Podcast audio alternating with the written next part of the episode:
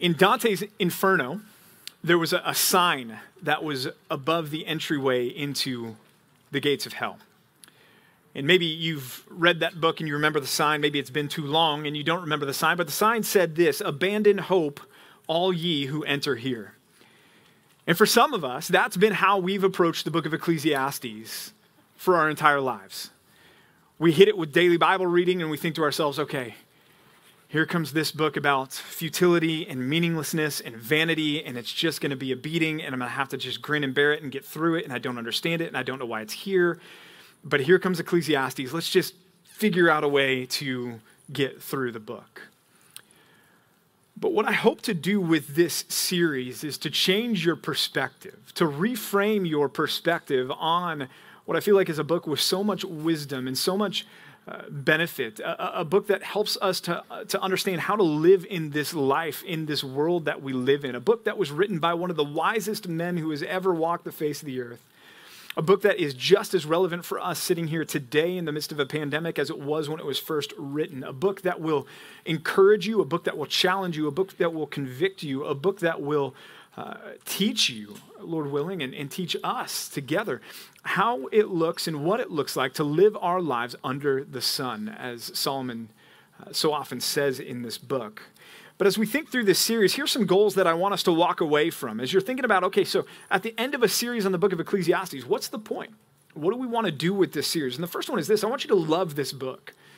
I want you to look forward to it. When we come up on Ecclesiastes, I want you to be thinking to yourselves, man, I can't wait to get back into the book of Ecclesiastes, because there is so much that's encouraging, so much good, so much rich wisdom to be gleaned from this book. So I want you to love Ecclesiastes. Second thing is, I want you to love your life, the life that God has provided you with, the life that you live day in and day out here under the sun.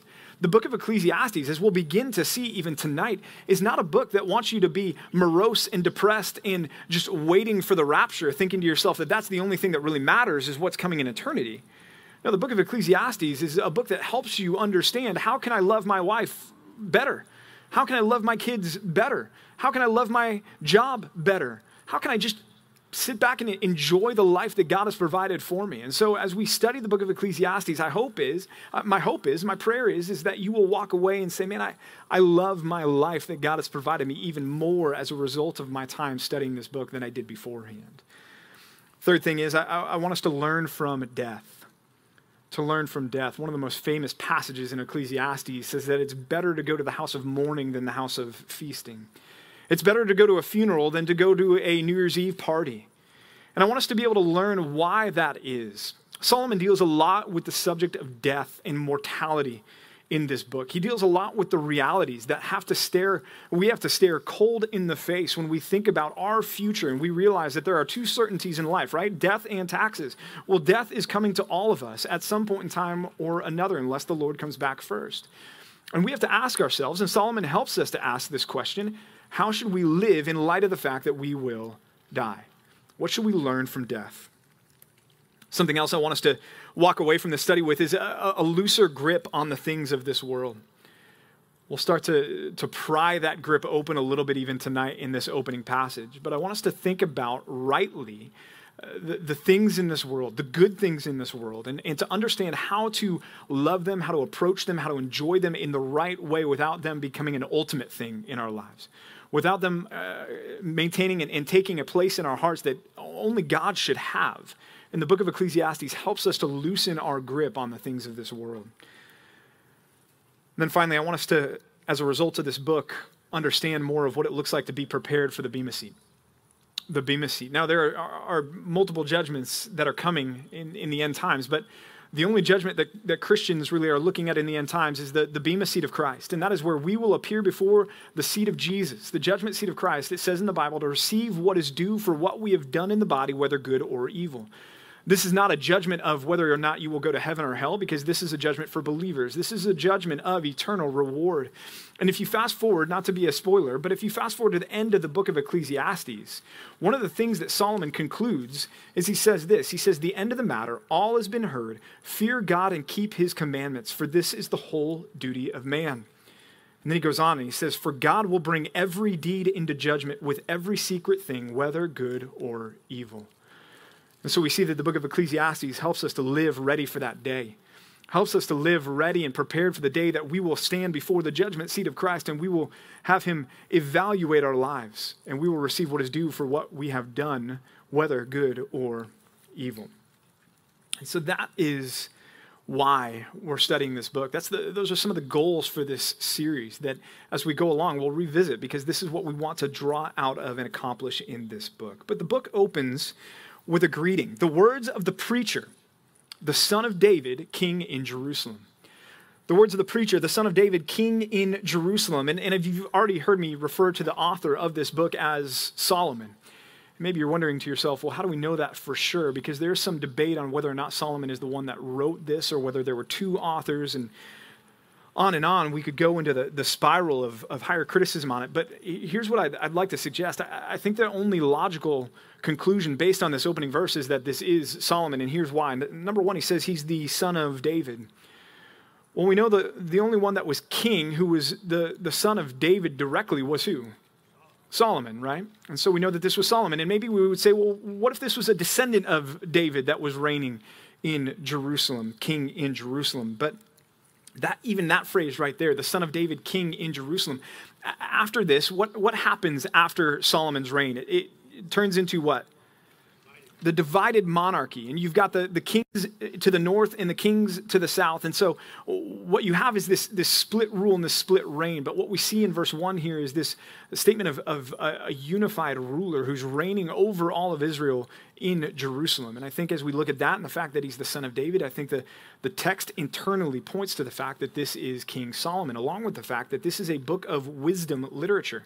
And Solomon also wrote the book of Proverbs and the book of Song of Solomon. And he is the one that was the wisest above all. You remember the time when Solomon was granted anything that he would desire from the Lord. And Solomon's response was, God, make me a man of wisdom, right? And the Lord said, well, because you didn't ask for wealth and years of life and everything else, I'll add all those things to you. But I'm also going to make you one of the wisest men who's ever walked the face of the earth. Wise enough that the Queen of Sheba would even come from far away to sit in his presence and to hear him speak. Well, here we have some more of the ruminations of this wise king, King Solomon, in the book of Ecclesiastes. But he opens not just with the greeting, but verse 2. If there is a well-known passage in Ecclesiastes, a most well-known verse in Ecclesiastes, it's most likely this one. Vanity of vanities, says the preacher. Vanity of vanities, everything, all is vanity. That's the verse that we read when we come to the DBR and we think to ourselves, okay, here it goes again. A book about vanity, 12 chapters about vanity. And we buckle up for this time of just a gigantic beatdown. But I think we've misunderstood it. In fact, commentator David Gibson, who wrote a book called Living Life Backward, you can talk to your leaders. That's the commentary that I provided for them. And everyone that I've talked to so far that's gotten their hands on it has loved this book. It's by a guy named David Gibson. You may look into it yourself. We do have it in our bookstore. You can also find it on Lagos. You can find it on Amazon. Living Life Backward, great book, great commentary, flips the script on so much of what we've thought about Ecclesiastes. But he says this. He says, when we come to this word vanity, he says, we tend to read this word as if it's spoken by an undergraduate philosophy student who comes home after his first year of studies and confidently announces that the universe as we know it is pointless and life has no meaning. This is the traditional view of Ecclesiastes, the view that this is just a book about the meaninglessness of life and just get through it and get to heaven. And you know, maybe this has been your perspective as well. And maybe you're sitting out there wondering, how am I going to survive 17 weeks on the book of Ecclesiastes? And maybe you're just now realizing I'm going to have to survive 17 weeks on the book of Ecclesiastes. But as I've already stated and alluded to earlier, the goal with this series is to flip the script. The goal with this series is to transform the way that you've looked at this book. The goal with this series is to take this book from being a book of depression to a book of hope. From a book that leaves you beaten down to a book that leaves you lifted up and ready to take on what's coming tomorrow, as long as we have tomorrow. I'll give you a warning, this opening passage, as we've already seen in the first two verses, it is rough, but it's an important passage, and it's kind of Solomon's initial knockout blow because he wants to knock us down so that he can build us back up in the rest of the book. He wants to correct the faulty thinking so that then he can begin to instill the truths about how we should approach this life under the sun as the rest of this book unfolds. And so stick with me as we go through this, as we walk through this book on this subject of vanity. Vanity, it's from the Hebrew word havel, havel. And it's a word that's been translated different times. This word occurs 34 times, though, in the entire book of Ecclesiastes. 34 times. It's a book about vanity. But we have to understand what that word means for us to begin to wrap our minds around the perspective that Solomon wants us to have on this world. Because we hear the word vanity, and sometimes we think, okay, vanity, it's meaninglessness. And that's sometimes how it's even translated. Meaningless, meaningless. Everything is meaningless. And that's the cry of the emo goth, right? That's the cry of the person that's depressed. That's the cry of the person that has no reason to wake up tomorrow. Woe is me. This is Eeyore's approach to Ecclesiastes. Meaninglessness. Or of a similar vein, futility. That everything is futile. Why even bother chasing after the things of the world? Because this world is futile. Let's just get our holy huddles. Let's just get in our cliques. Let's just huddle up together as Christians and wait for the Lord to come back and rapture us. And in the meantime, let's just retreat and be hermits from everything that the world is and has to offer around us, because it's all futile. This can often lead to frustration, which is another way that this word has been understood. That this idea of havel, it communicates that we should be frustrated with life, frustrated with our lot in life, frustrated that we have to be here and not with God, frustrated that we're not yet in heaven, not yet with in the presence of God's glory. And certainly we should have a holy discontent, as it's so often been put, but to live our lives frustrated, I don't think that's what Solomon was driving at. Another concept, though, is this one, fleeting. That this world and its pleasures are fleeting. In fact, there are many who have suggested that havel means the idea of breath, which it may be cold enough right now that you can even see your breath. As you breathe and you see the puff of air and then it's gone. Or as you walk outside on a cold morning and you have your cup of coffee and you see the steam, the vapor coming off that cup of coffee, but you can only trace it up so high before it dissipates and disappears. And it's those last few meanings that I think Solomon's really driving at in this book when he says, vanity of vanity, all is vanity. Everything is fleeting in this world. It's a vapor. It's here and then it's gone. It appears, but only for a little while, and then it dissipates. And if you've ever tried to grasp a handful of steam, you've been left wanting. What looks so solid, what looks so real, what looks so tangible, you realize is there, but then it's really not there at all. And I think what Solomon is doing as he opens this book is he's trying to wrap our minds around and help us to understand that if we're looking for satisfaction in this world, we're looking for satisfaction in something that is a vapor. It's fleeting. It's there and then it's gone. And so Solomon is beginning to try to frame our perspective on this world and help us to understand what it is that we should be living for in this world. He wants us to understand that if we're trying to live for lasting satisfaction from the things that the world offers, we're going to continually find ourselves disappointed. We're going to continually find that the satisfaction that we experience is that vapor. It's fleeting. It's not that the world is meaningless. It's not that the world is futile.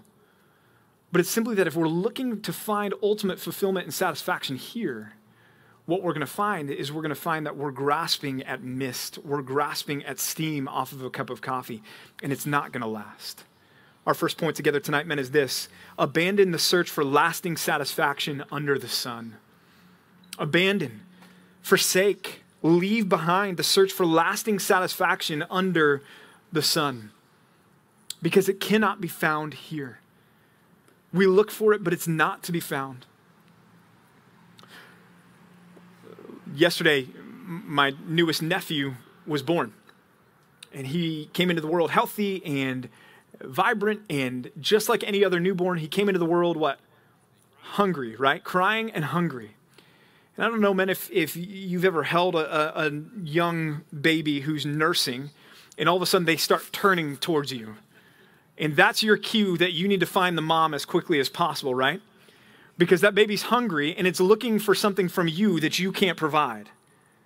Man, sometimes we're rooting at this world for satisfaction and nourishment that this world just simply cannot provide.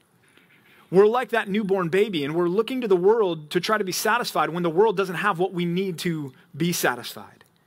And God has created us to be satisfied in Him. God has created us to be satisfied and anchored and fulfilled in what He has provided. And when we look to the world for that satisfaction, what we find is the things that appear to be so satisfying initially, they're illusory. It's that mist, it's that vapor, it's that steam, it's that fleeting vanity that's here and then it's gone. And that's why Solomon says, vanity of vanities, all is vanity. All is vanity. Solomon's, again, not arguing that we should give up on life. He's not arguing that we should say, well, forget everything then. I'm going to just retreat and sit in my room and become a monk until the Lord comes back or I die. Rather, what he's doing is he's pulling back the curtain on the nature of the satisfaction that this world offers. Later in the book, he's going to tell us to enjoy life. He's going to tell us to enjoy our family. He's going to tell us to enjoy our wives. So it's not that he's saying that we need to forsake all good things that this world offers. He just wants to pull the curtain back and make sure that we're not putting all of our hope and our trust and our confidence in those things to satisfy us. And Solomon's not the only author that had that concept. In fact, Solomon's dad said the same thing.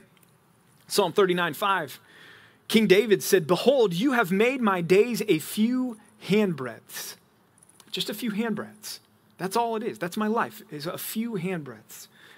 "And my lifetime is as nothing before you. Surely all mankind stands as a mere havel." It's the same word that King David uses there in Psalm 39:5. All of mankind stands as a mere breath. It's here and then it's gone. Also Psalm 144:4. "A man is like a havel." A man is like a breath. It's the same word. Here and gone. His days are like a passing shadow. Fleeting. What about the New Testament? Do we see this anywhere in the New Testament? Well, I think we do. First John 2:15-17. John says, "Do not love the world or the things in the world. If anyone loves the world, the love of the Father is not in him. For all that is in the world, the desires of the flesh and the desires of the eyes and the pride of life is not from the Father, but is from the world. And the world is passing away." The world is passing away. It's vaporous. It's here and then it's gone. It's passing away along with its desires, but whoever does the will of God abides forever. So this was not simply Solomon who was preaching this to us. And man, this shouldn't come as a surprise to us, right? And we'll read more about this in chapter 2, so I don't want to get ahead of myself here. But at the same time, I mean, think about your life. Think about the things that bring you satisfaction and joy in your life. I just recently got a new TV, which I'm excited about. But at the same time, I was excited about the last TV that I got. But there was a reason why I wanted to get a new TV. Because the excitement and joy and satisfaction that the last TV brought me, what? It wore off. It was here and then it was gone. Or how about you get a new car, right? And you're excited about your new car and you love your new car until the dealership starts talking about the next year's model. And you're saying, wait a minute, I just got this year's model, slow down. And then the new car smell, what? It wears off on you. And then you spill the first cup of coffee in the car and all of a sudden that new car that brought you so much joy and satisfaction and that deep breath of whatever that smell is that they've bottled and put inside every single car, whatever that is that gives you satisfaction, it's gone now. It's fleeting. It's vaporous. Or how about the promotion and the raise that you received at last year's year-end review and the satisfaction that brought you and that sense of fulfillment that brought you, that your boss recognized, hey, you know what? You did a good job and we want to recognize that. And so we're going to bump your pay or we're going to give you a new title or we're going to give you a new office. But then a year passes and what do you want at the end of the next year? You want another attaboy, don't you? You want him to come by and say, hey, you know what? This year we think you did a great job and here's a pay raise and here's a bigger office and here's a company car to go along with it with the new car smell. So, man, we understand what Solomon's talking about here. That the satisfactions of this world, they don't last. Some of you may even have wonderful and fantastic and great families. And you may have such good and joyful times with your family, and your family may be a wonderful source of satisfaction to you. But let me ask you a few questions. Do they always satisfy you? Does your family, your friends, are they always fulfilling to you? Are you ever frustrated by them? Are you ever angered by them? Are you ever disappointed by them? Or maybe you've got the perfect family. You have the Leave It to Beaver family, and everything is, you're answering no to all those questions. No, they never disappoint me. They never fail me. They never don't satisfy me. Everything's great. Well, let me ask you a question, and I don't mean to be morose, but I want us to go there because Solomon wants us to go there as well. What if you lost your family tomorrow? You don't have their presence anymore with you. There's nothing left to satisfy you. So even our relationships, men, can't last when it comes to that desire to be satisfied and fulfilled. Even our relationships are vanity. It's fleeting. It's vaporous. It's here and then it's gone. Solomon's opening again is this knockout blow, and it's a knockout blow, men, not to leave us again laid out saying, oh man, here comes just a depressing ride over the next 12 chapters, but it's a knockout blow so that we can be rebuilt in a way that is a healthy way to view this world, a healthy way to view your new car or your new TV or your family or your promotion. Those things aren't bad. We don't need to feel bad about those things. We don't need to look at those things and say, oh man, all that is evil and wrong and I don't want any of that. No, but we need to understand how to approach those things, how to enjoy them in a way that honors the Lord, how to enjoy them in a way that is pleasing to him and right. Solomon continues. He says, what does a man gain by all the toil at which he toils under the sun? Again, he's asking us, what remains?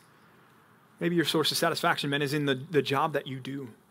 It's in the legacy that you're leaving behind, in the work that you do. And Solomon's asking, what's really left over? And I'm not going to be a spoiler alert to what he's going to say about that later on, but it's not a helpful thing. It's not a pretty picture if that's where your confidence is. Solomon wants us to understand and wrap our minds around this, that nothing lasts. What remains? The implied answer there is nothing. From all the toil and the sweat and the tears and the hours and the successes and the failures and the promotions and the raises and the firings and the sickness and the health and the exercise and the weddings and the birthdays, from all the children and the retirement funds and the investments and the vacations and the elections and everything else. Solomon's saying, look at it all and realize that if that's where your hope is in something that's here right now, but it's going to be gone before you know it. And it's not going to last. None of it escapes Solomon's opening indictment. Vanity of vanities, vapor of vapors. Everything is a vapor. It's a mist. It's fleeting. It's here now, but it's going to be gone before you know it. And so, men, we cannot look for lasting satisfaction from what this world provides. And maybe this frustrates you. Maybe it irks you a little bit. Maybe you think, you know what, that's fine, but I'm different.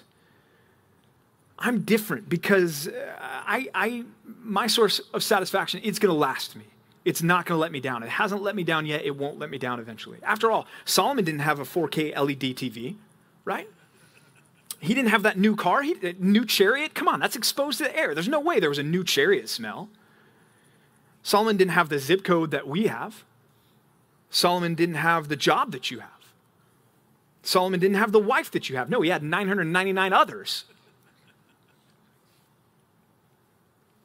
Guys, chapter 2, Solomon's going to defeat that argument for us. And we have to remember, and it's helpful that God used Solomon to write this book. Because if there was ever a man that was qualified to say, I've done it all, I've seen it all, I've been everywhere, I've spent it all, I've experienced it all, I've slept with more women, and I can tell you that if that's where your hope is, Solomon is uniquely qualified to indict the world as being vanity.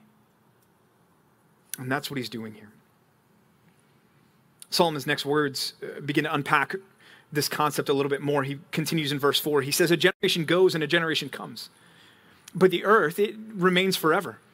The sun rises and the sun goes down and hastens to the place where it rises again. the wind blows to the south and it goes around to the north, and around goes the wind, and on its circuits the wind returns. All streams run to the sea, but the sea is not full. To the place where the streams flow, there they flow again and again and again. All things are full of weariness. A man cannot utter it. The eye is not satisfied with seeing, nor is the ear filled with hearing. What has been is what will be, and what has been done is what will be done, and there is nothing new under the sun. Is there a thing of which it is said, see, this is new? It's already been in the ages before us. Solomon walks us through these cycles, these rhythms, these patterns in life, and here's what he says. He says in verse 4, he says, look, a generation dies while another one is born, but the earth continues unmoved. He's like, your death and the birth of my nephew yesterday doesn't change anything about the earth. It's still spinning away, doing everything that it does. This is one of those moments when I'm flying that I'm reminded of this, because we're flying over all of these areas and I'm looking down thinking about all of the different people that live there, and they have no clue who I am. I don't matter one iota to them. And if I died, it wouldn't even register on their, friends radar, right? I mean, he's trying to help us to understand our insignificance, that this world has been turning, and generations have been dying off and being born and dying off and being born and dying off and being born, and yet the world keeps going. It's his gentle way of saying, hey, let's recalibrate our opinion of how important our lives really are. Well, he goes on, he says, not only does the generation come and go, but he says, let's look at the sun. The sun rises, and then it sets, and then it hastens all the way back around so that it can do what? The same thing again. It's just going to rise again tomorrow and set again tomorrow. It's predictable.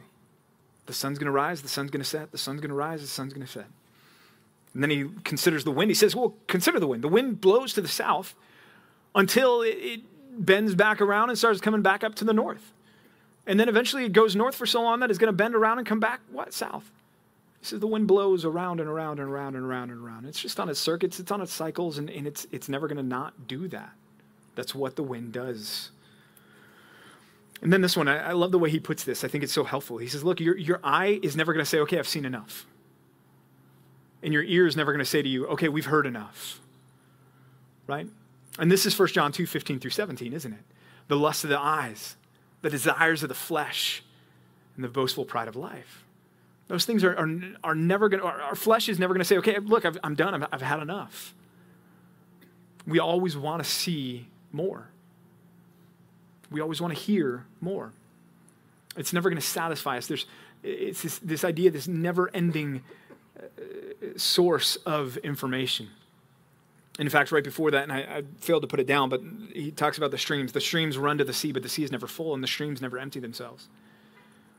Again, it's this unbreaking pattern, and he's just saying this is the cycle of the world. And if you're looking for something new, it's not going to be there, because this is what the world has always done. You can Instagram a sunset tomorrow night and post it on social media, and everybody's going to be excited about it, but it's going to look the same as the sunsets that were there 3 weeks ago and the sunsets that were there 300 years ago. Maybe there's some minor variations here and there, but the sun sets and there's colors in the sky. That's how it works. There's nothing new for us under the sun. Solomon wants us to consider this pattern, and his conclusion is this: what has been is what will be, and what has been done is what will be done, and there's nothing new under the sun. You may be thinking about the latest iPhone or iPad or car or TV and think to yourself, well, Solomon obviously didn't know what he was talking about because there's new things happening all the time. But here's what Solomon was saying. We have to remember verse 2. Vanity of vanities, all is vanity. What Solomon is saying here is there's nothing new that's going to break out of that pattern. There's nothing new that the world is going to come up with that's going to satisfy you lasting, that's going to provide a substance for you to hold on to. He said, that new iPhone. And men, we know this, right? We know this. You buy in fact, the iPhone 12 was just released, and they're already talking about the iPhone 13 on Twitter right now. It's not even cool in the hands yet. And they're already talking about the next one. Why? Because the world knows. There's nothing new under the sun. If you're looking for satisfaction here, you're going to be left wanting. Point number two tonight is this: recognize life's cyclical redundancy. Recognize life's cyclical redundancy. That redundancy of not satisfying us. Maybe the next thing will satisfy me. Maybe the next relationship will satisfy me. Maybe the next promotion will satisfy me. Maybe the next geographic location will satisfy me. Maybe the next house will satisfy me. Maybe the next promotion will satisfy me. And you're always saying, well, maybe the next, maybe the next, maybe the next, maybe the next. Why? Because of what Solomon's saying here. There's nothing new under the sun. And if we look over and over and over again to these things that are being released and saying, maybe this will satisfy, we're simply going to find ourselves disappointed, disenfranchised with this world, and wondering what we have to do to find fulfillment. Think of all the generations, men, that have come before you in your family. Even the happiest of them, the most satisfied amongst them, the wealthiest amongst them. What good is that doing them now? As Pastor Mike so often puts it, what is any of this going to matter 100 years from now? And I think it's safe to say for all of us on this patio, 100 years from now, Lord willing at least, none of us are going to be here. So the answer to the question, what is any of this going to matter 100 years from now, is nothing. And we often talk about that okay, so I can endure the trial, I can endure the suffering, because 100 years from now, that's not going to matter, because I'm going to be in glory with Christ. And there's truth there, man. But I also want you to think that way when it comes to all the good things that you have in your life. And that's what Solomon's wanting us to do. He's wanting us to say, okay, so what's it going to matter 100 years from now that your 401k is blasting off the charts right now? What's it going to matter 100 years from now that you have the brand new Tesla? What's it going to matter 100 years from now that you have the trophy wife? What's it going to matter 100 years from now that your kids went to that college? What's it going to matter 100 years from now that you got that promotion? He wants us to look at that and to think that way and to go, oh, wow, 100 years from now, that's not going to matter at all. And then he wants us to begin to ask the question, which is what he's teasing out with us. Okay, if that's true and it's not going to matter at all and it is just vaporous, it's here today and gone tomorrow, how should I then live? How should I then live? See, Solomon right now in this opening passage is the surgeon with the scalpel. And in these 11 verses, he's cutting and it hurts at times. But he's cutting to expose what we need to bring to the light, what we need to confess, those idols in our lives. And he's cutting and he's wanting to remove them so that then he can instill in us instead what is good and what is right and what is healthy.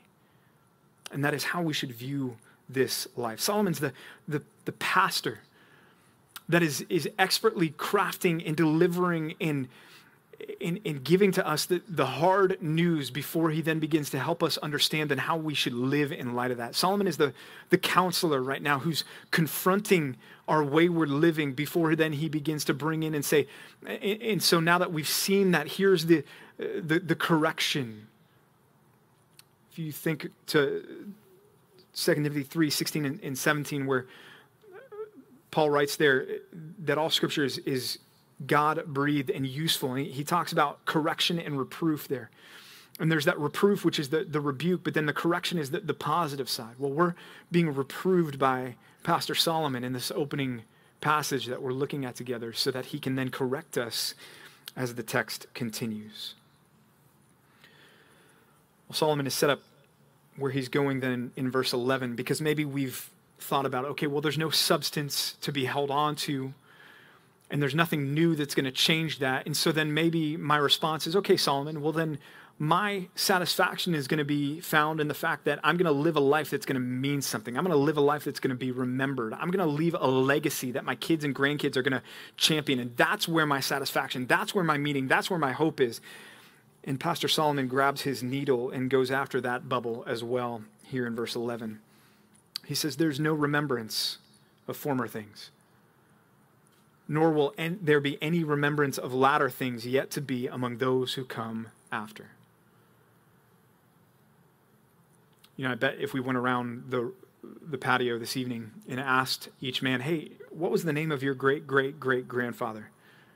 maybe a handful of you would know because you've sent your saliva to the Mormons and they've given you your history. But most of us can't even go 3 or 4 generations back and tell you the names of our family members. How about this? Do you men know who invented the Q-tip? A man named Leo Gerstenzang. Leo Gerstenzang. Or how about the toothbrush? Anybody know who invented the toothbrush? William Addis in 1857. I don't know about that because I heard that George Washington had something that was like a toothbrush, although he had wooden teeth, so I think Addis improved on things. But all that to say, Addis is not a household name for us, I don't think. In fact, there's not even an Addis toothpaste out there. How about who invented deodorant? Should be thankful for this person, yes? Do you know who it was? It was a woman. Her name was Edna Murphy in 1941. Probably got sick and tired of her husband's body odor. Said, I got to do something about this. So Edna Murphy, God bless her, invented deodorant. How about power steering? Some of you gearheads out there. Who invented power steering? Francis W. Davis in 1926. Francis W. Davis in 1926. Who invented the light switch? John Henry Holmes in 1884. Who invented the clock? Peter Henlein in 1511. And the reason I bring those things up, man, is you think about those things. Q-tips, toothbrush, deodorant, power steering, light switch, and clocks. My guess is we all use those things on a pretty regular basis, don't we? They're pretty significant to us. In fact, if we didn't have them, life wouldn't go as well as it does now. And yet none of us knew who was responsible for their invention. They're pretty significant things, aren't they? But that's Solomon's point here. Nobody's going to remember. You think you're going to make a lasting impact. But the reality is nobody's going to remember. Maybe for a generation, maybe 2, maybe 3 if you're fortunate. But eventually, your lasting legacy is going to be a name and 2 dates on a gravestone that a few people walk by every once in a while. And that's going to be your satisfaction and significance from an earthly perspective. Our final point tonight is this: grapple with your own finitude. Grapple with your own finitude.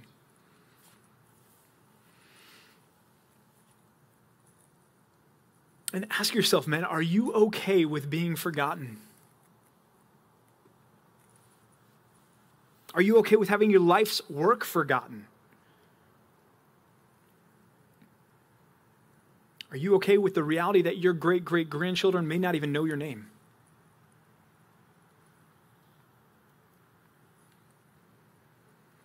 You know, I still remember a sermon that was preached when I was in seminary by Eric Zeller, who's one of our missionaries that we support. And he was preaching the sermon, and he took the pulpit, and he had a rope, which was odd. And that rope went back behind him, and it was a school on a stage, and there was a curtain. And the rope went back behind the curtain. And I remember during the sermon he was preaching, and he was talking about that idea that our life is but a few handbreadths. And he was talking about understanding the scope of eternity. And he said, you know, imagine as that rope trails off behind the curtain that rope went on for an infinite distance. And he held up the rope, and it had a single 1-inch wide red strip of tape on the rope. And he said, you know, if I hold up the rope like this, and he held his hands about 5-6 inches apart, he said that 1-inch strip of red tape looks pretty significant. And he said, but the more we zoom out, and the more we stretch that rope out, and the more we look at the size of that rope, and he said if we could see an infinitely long rope, he said all of a sudden that 1-inch red strip of tape looks pretty insignificant, doesn't it? And he was saying to us, you know, that's our life here on earth when it comes to the grand scheme of things from God's perspective in eternity. We are but a few handbreadths. We are finite. We are not infinite. The things that we do are finite. They are not infinite. And the reality is, and what Solomon's telling us here is, man, we are not going to be remembered. So if your hope is in leaving the legacy, eventually, man, it will be forgotten. It will be forgotten. Your life's work will be forgotten. The inheritance that you're leaving for your children and your grandchildren and your great-grandchildren, it will run out. Solomon's going to talk about that more later as well. But like David said, we are but a few handbreadths,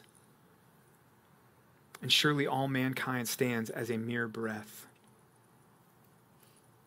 Psalm 144, man is like a breath, and his days like a passing shadow.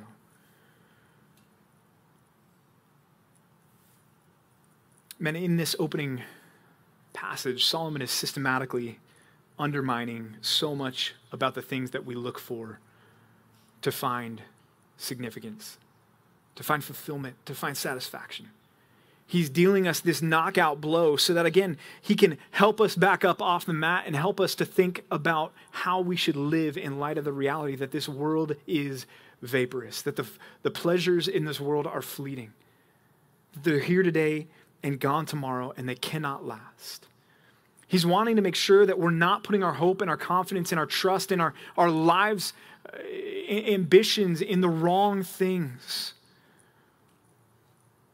And I read the end, and really it's the whole point of the title of the series, The End of the Matter. And we've already read the book, and I read the last verse earlier with us tonight. And so I'm not trying to hide this from you, man, that the point is, and what Solomon's going to do for us, he's going to help us to understand that we need to live our lives in the fear of the Lord. We need to live our lives knowing that one day we are going to appear before him. We need to live our lives knowing that even the good things that he's given us, yes, enjoy them, but enjoy them as a gift from God and live your life in faithful obedience to him. And that's the nutshell message of this book of Ecclesiastes.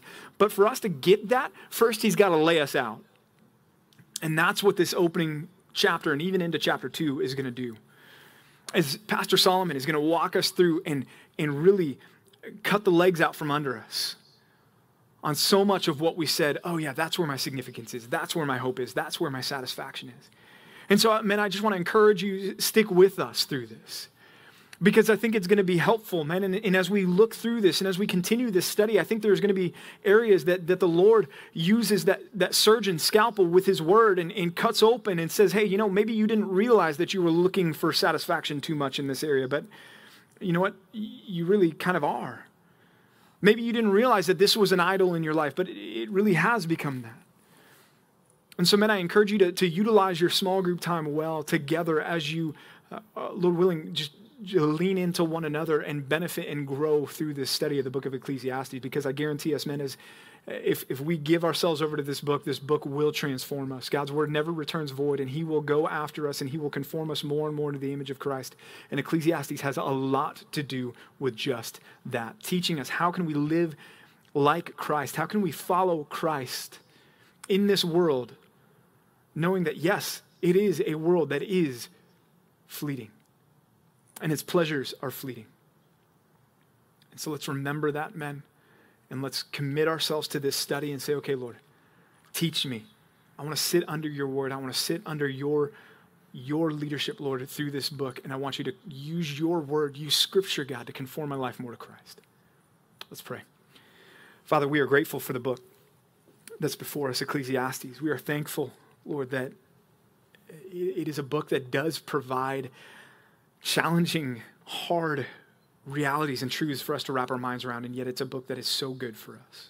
And so I just pray that we would study it well, that we would embrace its difficult things, its difficult truths, Lord, knowing that you are working on us through this. And Lord, as Solomon pivots here in the book and begins to teach us and instruct us how we should then live in light of these difficult truths, I pray that we would embrace those things and begin to apply them and instill them in our lives.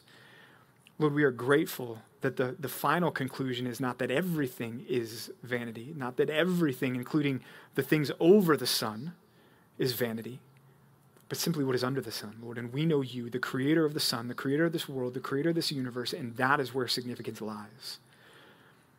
And so, Lord, we pray that you would be pleased with the rest of our time together this evening. In Christ's name, amen.